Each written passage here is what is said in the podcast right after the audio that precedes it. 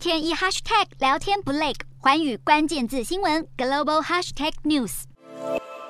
马来西亚是世界上第二大棕榈油生产国。自从二零二零年疫情爆发以来，边境关闭导致棕榈树种植园是面临长期劳动力短缺，这也使得马来西亚棕榈油的产量是降到多年来的低点。但不好的消息是，印尼驻马来西亚的大使就表示，印尼将要暂时停止派遣公民到马来西亚工作的计划了。好，印尼方面就说明了取消计划的原因。在于马来西亚当地有使用与强迫劳动指控有关的工人招聘系统，而这个系统违反了两国早在四月就签署的协议条款。马来西亚长期就依靠来自印尼、孟加拉和尼泊尔等数以百万计的外国工人来填补当地人回避的粗重工作，而印尼官方现在也没有明确的回应恢复派遣移工的时辰。